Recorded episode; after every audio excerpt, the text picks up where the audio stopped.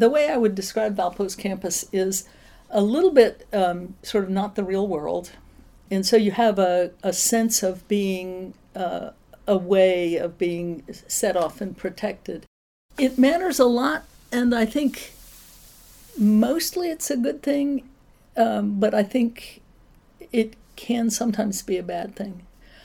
I think that the period of college needs to be transformative, and I think this campus invites that for the most part, um, but we want to be careful that it invites us to move out into the world. And I think we're not always perfect at preparing students for that next step out into the real world. I suppose diversity can be defined in a, a lot of ways. That is, uh, diversity of experiences is one thing, diversity of viewpoint requires diversity of the people speaking the viewpoint. Um, we're better than we once were about diversity in our student body, but we have a ways to go.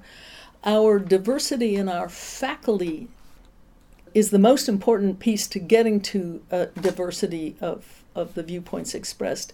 And we're not there yet. So we look at numbers and we and we we are manipulative about the way we use those numbers. So the fact that we have so many women in nursing and so many women in education uh, doesn't alter the fact that our theology department, our physics department, our math department, our chemistry department, our engineering department, our business department is heavily male.